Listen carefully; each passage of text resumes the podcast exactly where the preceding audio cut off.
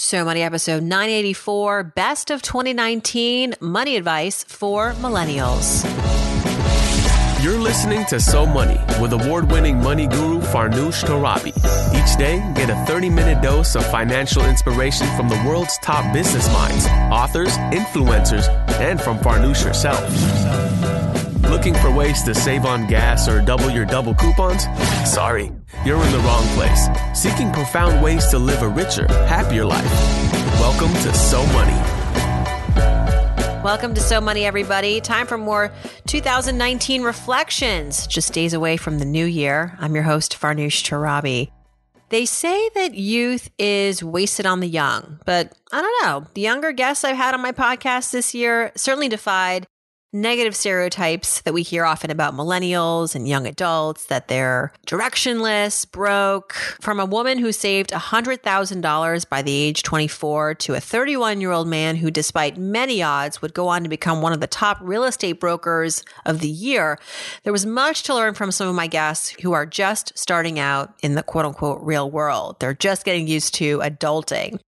My first excerpt is with Erin Lowry, a returning So Money guest. Erin, as you might know, is the founder of Broke Millennial and has launched a series of books named after the brand. Her latest book is helping her generation master the ins and outs of stocks and retirement savings, it's called Broke Millennial Takes on Investing. And here in episode 871, she discusses what sparked the move to dedicate this next book to investing and how to start, even when you might not think or feel you can afford to be in the market. Here's Erin Lowry. It really just was a natural progression that at first I wasn't aware of being the natural progression, which sounds kind of funny. It came out of getting a lot of questions and especially direct messages on Instagram and emails and tweets. And people just kept asking about investing. And one thing that I found incredibly fascinating is the first book does have a very small investing chapter in it. It's a very high level overview, pretty brief, mostly focused on retirement because that's how most of us start investing in the first place. And at the bottom of that chapter, I recommended some here is other reading if you're interested in furthering your investing knowledge. And I got some responses that said, Hey, I took a look at those books you recommended, and they're honestly all too complicated. And the thing is, those were the books that were geared towards beginners. And I don't disagree. Even though a lot of them are great books, they are written in a way that kind of assumes you have this base level understanding of the stock market. Even if it's something like they just think that you know what an index fund is or a mutual fund or an expense ratio, just that common language that gets used. And yeah, we don't necessarily know that information. I certainly didn't when I started investing. And that was the inspiration for the second book. I wanted what I call a true beginner's guide to investing. And so, where do you start if it's not with the assumption that you know what an index fund is? How far back do we have to go? First of all, also love the fact that you're doing a book on investing because I also hear this from a lot of so many listeners. How do I start investing? How do I start? How do I start? How do I start? That's the first question. It's the best question. You should be investing, but what's, what's the baseline? Uh, what's, what's the 101? Well, for me, I took a few different paths early on in the book. And first one is explaining why you should be investing. And a lot of people, I think, will pick up this book because they're interested, but there's still that intimidation factor. So part of the beginning I spend talking through why it's important to be investing, how when you invest, your money is doing some of the work for you. And that's a really critical thing to understand. And, you know, kind of getting into a little bit of the nitty gritty about compound interest and time and inflation and all of that. And then I also really break down terminology very quickly in the book. There's a whole chapter that's exclusively dedicated to just decoding the language of the stock market and the terms that you're going to need to know. But the thing that I think is really critical is this idea that I like to position as putting on your financial oxygen mask. So you think you're ready to invest, but the question is, are you really? And I take people through this whole process of figuring out, am I actually ready? As one of the experts quoted in the book, he likes to call it earn the right to invest, Douglas Boneparth. And I really love that language and that idea. So I have a checklist that I actually have people go through to figure out if they're ready or not to actually start investing. Now, there's a huge caveat in this entire conversation, and that is, of course, retirement. And if you have access to an employer matched retirement plan, yes, please be taking advantage of it. When we're talking about earning the right to invest, it's really more about this idea of taxable accounts outside of retirement.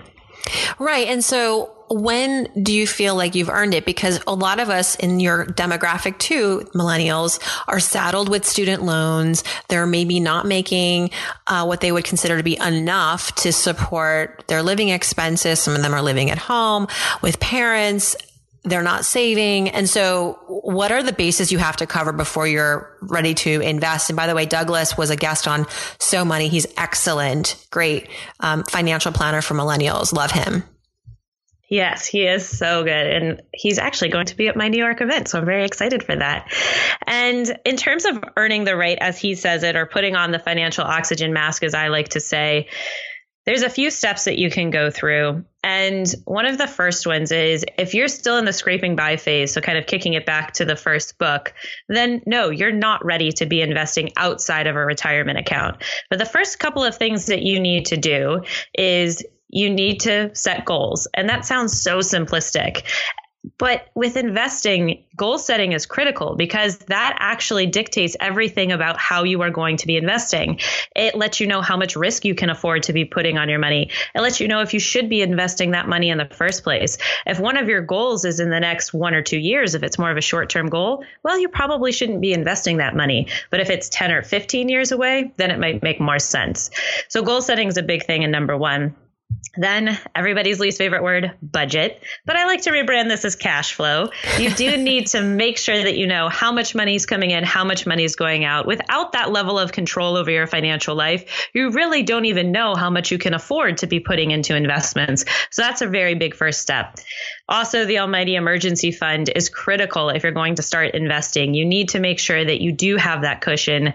I personally do not advocate for ever investing your emergency fund. That needs to be somewhere locked away in a savings account, preferably with far more than 0.01%.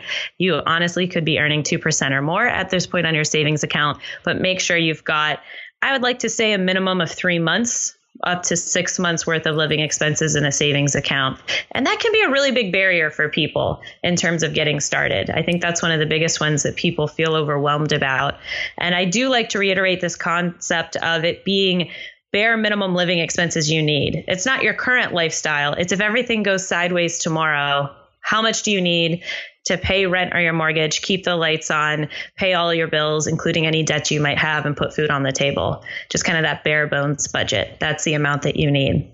Erin is now working on a book focusing on money and relationships, all types of relationships, and I'm looking forward to that. Next up, how much money do you think most 24 or 25 year olds have saved up?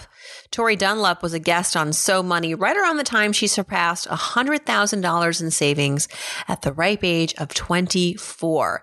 Tori is the founder of Her First 100K. It's a platform to educate women about money and encourage them to join her on the journey to amass 100,000 by 25. And here in episode 874, Tori explains why she was inspired to save so much so soon and how she did it. You're such a rock star, 24 years old, on your way to saving 100 G's. Yeah. Crazy. Okay, let's just start there. How are you doing this? Uh, first thing I like to acknowledge is like I had I had a great support system. I had a really great financial education growing up from my parents. I'm an only child. We're we're all a really close, tight knit family, and so I had a great financial education. I started my first business when I was nine. I ended up owning 15 vending machines by the time I graduated high school. Uh, so I learned how to I learned how to money. I learned how to pitch myself. I opened my first checking and savings account to run my business when I was 9, 10, 11 years old. So I grew up with a really great understanding of what it meant to manage your finances and manage them well. So uh, I graduated college and negotiated every job I had ever had, negotiated every offer, uh, which was a huge, huge part of getting me to 100K. And we're mm-hmm. still on that journey. But I think the negotiation was key. I also had a really great side hustle that I booked right out of college. So I had my nine to five job uh, that I saved some from that, you know, a, a chunk of savings from my nine to five income. And then everything that was side hustle money went straight into savings. So that was a huge nest egg that I built up. I also invested really early. I started investing right out of college as well. And when I got my first quote unquote big girl job, I had a Roth IRA, I had a SEP IRA through my business. So there was a lot of strategic things I did that I was able to do because I had a really great financial education. Incredible. But what's motivating you? I know a lot of people who come from, you know, resources and perhaps get financial literacy growing up and maybe they don't um, have the goal of being a six figure individual by their 25th birthday. This was yeah. a clear goal of yours from very early on. What do you want this money to provide for you? The biggest thing money provides us, especially as women, is financial freedom. And it's the freedom to make any sort of decisions. So I ended up last at this time, actually, last year, I was unemployed because I took a job that I thought was a perfect fit for me and had to quit 10 weeks later because it was so toxic without another job lined up. And I was able to do that because I had an emergency fund. So, what I not only am trying to do and striving to do is provide financial freedom and financial education for myself, and then also pass that along to others, which is why I founded my business. The, you know, having your financial life together is not only a woman's best form of protest, but it also allows us to have the financial life that we always wanted. So whether that's yeah, quitting an unhealthy job, leaving a unhealthy relationship, having the freedom to do that, having the freedom to quit your 9 to 5 and go start your own business or take a vacation or retire early or even have enough savings to, you know, make sure you're comfortably retired at 60, 65 money allows you to build the lifestyle you want and the, gives you the freedom to make choices to have the lifestyle you want. Tori's making a lot of headlines for her financial accomplishments at such a young age. You can learn more about her at herfirst100k.com. A fellow So Money millennial, Alex Banayan, has interviewed and connected with some of the world's most accomplished humans, from Bill Gates to Quincy Jones, Maya Angelou. How did he do it? Well, he explained on April 8th, episode 870, how he dropped out of pre med in college to go on a seven year journey to interview all these hard to reach people for a book. How it started, this is interesting, was with winning the showcase showdown on The Price is Right. Secretly one of my dreams. It's how we funded the beginnings of this experience. And the following excerpts from our conversation capture Alex's biggest money memory as a kid and later how he dealt with telling his parents that, guess what, mom and dad, I'm not going to finish college. You're also going to hear from George Itzhak on this recording, a friend of mine who co hosted the episode with me. Here we go. Here's Alex. Let's talk about money again a little bit and unpack some of your own personal financial journeys starting with you know your childhood. Uh oh. Um, this is this is this is airing in April, which is going to be uh, Financial Literacy Month. Beautiful. And in partnership with our sponsor Chase, we're asking guests what would you describe as the moment or the experience that really taught you about money at length? Going back to perhaps childhood mm. or even that price is right moment. But as you think of yourself as someone who's financially knowledgeable, or still learning or having a certain mindset around money. Where did that come from?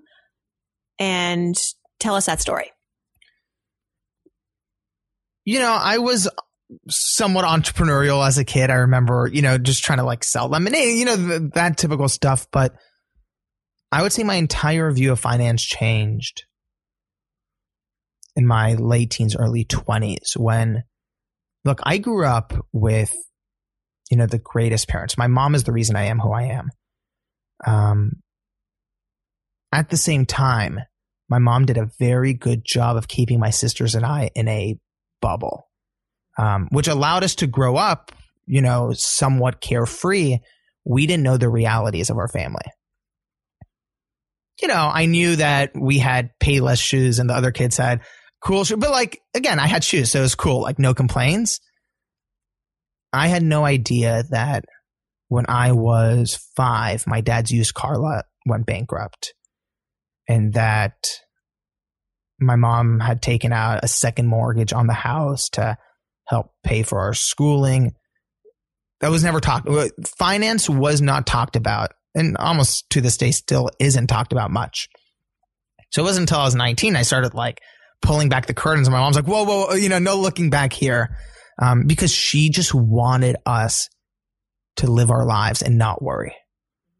she was sort of, you know, creating this separation so we could live our lives while she figured out how to fund it. Um, and it wasn't until I was 19 or 20 or 21 that I started learning that it was funded by a lot of debt, um, credit card debt, you know, mortgages. And the older I got, the more I saw the amount of pressure and stress and fear that comes from living in tremendous debt. Um, what it does to relationships, my mom and dad's marriage, it felt like every fight was about money. And it just, and it, it wasn't like one day I was like, I'm never going to live like this. It was like a slow drip over years of me just saying, it doesn't have to be that way. Now, look, I understand the life I live is because of the sacrifices my parents made. Um, so I don't knock them at all. If I was in their position, I probably would have done the same thing, which is, you know, do whatever it takes to give your kids a better future. Um, so I'm the the reason I even have the privilege to say these words out loud is because of what they've done and what they've lived through. Um, at the same time, I also think you almost owe it to your parents to learn from what they went through and not repeat it if you have the opportunity to not repeat it. And I'm just so committed to not, I just see what debt does to people, you know? It creates these psychological shackles where you don't feel you have that freedom. You don't, you know, you sort of are like imprisoned by the next payments, you know? And that transformed how I view my own finances of, you know, and again, I, I know how fortunate I am to even say this, but I would rather live modestly under my means than live luxuriously over my means. Because I just know the trade off financially. I would rather go to sleep without worrying about debt than have a nice car. Mm-hmm. That's my financial mantra. Yeah, that's great. And you're 25. Yeah, 26. 26 you know, since you bring up your family, one of the I think most interesting parts of the book, I think the part that will really resonate to all readers of all backgrounds is you're wrestling with family expectations. I think we all go through this as we grow wrestling up. Wrestling is a nice way to put it. Yeah. you know, I'm getting the shit beat out of me. but yeah, you know. How about your, you said you have siblings? I have two sisters. They're the best. And, and so just quickly, where did, where did they land? And like relative to you, did they go like sort of like the traditional path of, you know, in, in Iran, in Iranian culture, like you become an engineer, a lawyer, a doctor, or a CEO. Right. Otherwise you're a loser. Right. Exactly. Um, my sisters are. But when you said loser with that accent, I just like cringed because I was like, oh no. I like I was like back at home. Alex, don't become loser, okay? oh my god. Uh, my my sisters, my sisters, and I could spend you know hours talking about them. Are remarkable. My older sister is a attorney who specializes in special education law. So pretty much her entire job is to help kids with special needs get the rights they deserve. My younger sister is a behavioral therapist who helps kids also with special needs. And my younger sister is currently getting her PhD in psychology to help families and children with early trauma. They are my you know my best rocks. friends. Yeah. And so to George's we talk point, every day, five times a day. Yeah. Um, now, comparing the before and after of sort of your parents and your families, um, you know, embracing or lack thereof of your journey, what's been the transformation there? Hmm. Well, it's definitely a big transformation because when I started writing this book, you know, we sort of joked about it. You know, when you're the son of Persian immigrants, I pretty much came out of the womb. My mom cradled me in her arms and then stamped MD on my ass and sent me on my way. And mm-hmm. when I was just starting the first year of writing this book, I real, you know, this is after the price is right. I realized sort of like I have to sort of come clean that like, hey guys, I'm like not really going to my pre med classes. I'm writing this book and chasing down Bill Gates it was like World War Three in my family. You know, my mom crying, my uncles and aunts, my grandparents, you know, everyone's. In, and then when I ended up leaving college mm-hmm. in order to fully pursue it full time, you know, I'll never forget, you know, for just weeks, my mom just hysterical. And to the point, even my grandmother, my mom's mom, who, you know, helped raise us, I will never forget her coming over, you know, standing on the front steps of our house, trembling, saying, We didn't sacrifice everything for you to throw it all away. And when you're 19, and these are the people who raised you, it feels like your own world is falling apart, and you have this fork in the road of these people did sacrifice everything for me, and I love them more than anything, and they love me more than anything how can I turn my back on that so I can, you know, quote unquote, follow a dream? But then you have to ask yourself when you're 90 years old, are you willing to live a life of wondering, what if? And that was at that time at 19, the hardest decision I had to make. And so that's, you know, the beginning of the journey. Now, fast forward to the end where, you know, the book came out. You know, we're here in New York City for the book launch. And my mom actually flew out from LA to New York. And crazy enough, it was the first time she's ever traveled alone. You know, she came out to New York to the book launch and she was standing in Times Square when the book came out, you know, the morning of. And the look on her face when, you know, uh, the Nas, we did a big event at NASDAQ and they put like a big billboard of the book in Times Square right when the book came out. My mom's face and her cheers and her smile was, I started tearing up, not at the mm-hmm. billboard, but at my mom's face mm-hmm. looking at it. That book, where Alex documents all of his interviews and his own coming of age story, is called The Third Door The Wild Quest to Uncover How the World's Most Successful People Launched Their Careers. Finally, remember Casanova Brooks? He made an appearance on So Money on episode 850, a young man who battled cancer in his teens, lost his home, lost his job, and experienced the passing away of his mother, all within the span of one week. Hitting rock bottom, he says, gave him the confidence to take on new challenges, take on a growth mindset, and rebuild his life. Now, in his early 30s, Casanova has completely rebuilt his life as a successful real estate expert, locking in 46 real estate deals in just his first year. He's also become an author and has been invited to speak all over the world. This excerpt is taken from the top of our interview after I've, you know, shared all of his great accomplishments with the audience. And here's what he had to say about what motivates him and how he's managed to bounce back after such a hard road. Yeah, well, thank you for the introduction, first off. And I would say that I feel like the weight of the world's on me. I think once you have it in your mind, once you have it in your heart that you really just want to impact the masses and you want to be the best version of you, um, you it's it's very hard to to sleep a little bit. It's very hard to rest, I should say. You know, so each and every day, I'm just trying to figure out how I can be a better version of myself and how I can keep pushing myself to go forward because I do have two small children. Um, and my son is now just about to turn eight years old. So every day, you know, he's in that stage where he's watching what I'm doing rather mm-hmm. than what I'm saying. And so I got to make sure that each day I go hard because I heard a somebody had said to me one time and they said, you know, if your wife and your children could follow you around for one day, at the end of that day, whatever time that you shut it down, what would they say about the way that you conduct your day? What would they say about your work ethic? And so every day I try to keep that into my mind. Like if my son followed me around one day, which he has obviously, but just to say, wow, dad is really going after it. Or is it like, hey, is this really what you do? Then I could just go play Fortnite all day. oh my gosh. Well, you know, you're someone who has um, proven time after time to really um, excel despite adversity. You know, you had cancer when you were 15 and you spent two years fighting that and eventually went into remission. So happy about that.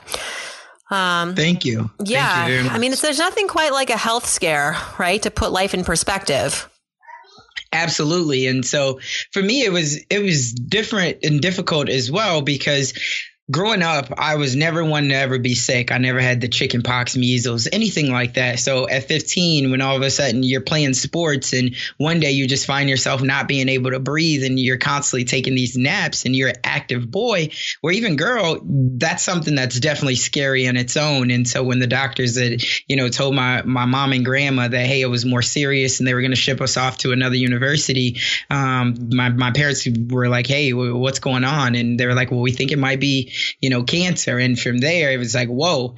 And and I didn't really understand the severance of, you know, having cancer. You all heard, you always hear the word, but for me, I hadn't lost anyone that was that close to me, and I just wasn't really aware of what that meant. But obviously, over those next two years, through going through lots of treatments and lots of tests and things like that, and uh, and really not being able to be as active and as social as I wanted to be during my golden days of high school, it, it really took you know me leveling up mentally to understanding what I was going through, but understanding as well that it can all be taken any given day from you. So you have mm-hmm. to live each day to the fullest. Do you think that's part of what has fueled you to to be so successful? I mean, you the first year that you turned to real estate as your like your career path. And this was after kind of doing a bit of soul searching. You you kind of embarked on real estate. You locked in 46 deals in that first year in Omaha.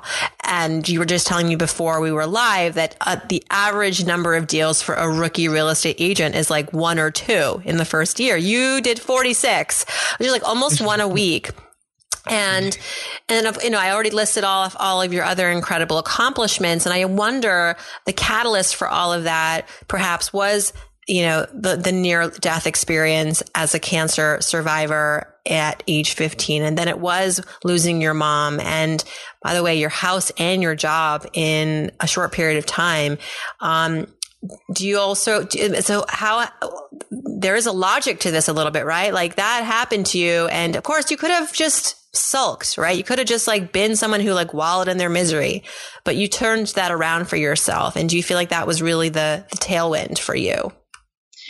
Yeah. So I would say that for me, I always when I get into something, I'm I'm always thinking to myself that I want to be the best version of me in this thing that I could do. Right. So it's always rather than having so many fears, I always just want to know can I hit the unknown or the unthinkable? And as you were talking about, you know, a lot of people say you got to have patience and 4 years is not a lot of time, but for me, I know that right now I'm someone where my motor runs 120 miles an hour and I pride myself on that, but I always always think to myself, you know, at some point this will slow down. So I got to be able to make sure that I give it all that I got. So one day I don't look back and I have any regret. So when I first got into the business of real estate, the reason why I got into real estate was because I wanted to be the Lord of my land. Coming from where I come from, my family never owned businesses, never owned cars, and they definitely never even owned their own homes. So we were moving apartment to apartment, but I came across, you know, a video and they were like, you got to figure out how how to be the Lord of your land. You got to figure out how you can change the trajectory for the people that are going to come behind you. And so that was a big deal for me. And I just seen that like life was just going so fast. And what did I really have to show for it? Everyone had said, you know, you got a lot of potential, but I didn't have a blueprint. And I just wanted to live up to the expectations of my mom. I wanted to live up to the expectations of anybody who believed in me. And so I just figured I would go as hard as I could at anything that I was doing to prove that it's it's possible. And I, I didn't want to use not having financial backing or any type of resources as a crutch. I just I, I wanted to to go hard and show. And at the end of the day, I think while I get a lot of praise about the real estate, it's really a real estate is a people business. And that's what I love mm-hmm. about it. For my whole life, I've just always tried to focus on building meaningful and effective relationships. If you build the right type of relationships and you have accountability and you communicate well, people know that they can depend depend on you and you can be successful in anything. Um, so that's what I've always just tried to focus on. And I believe that that's really the foundation of how I've been able to build what I've built today.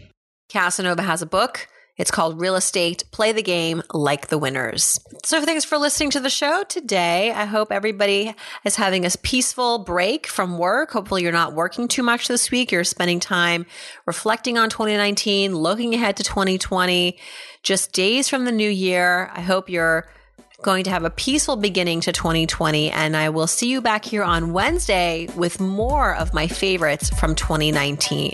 I hope your day is so money.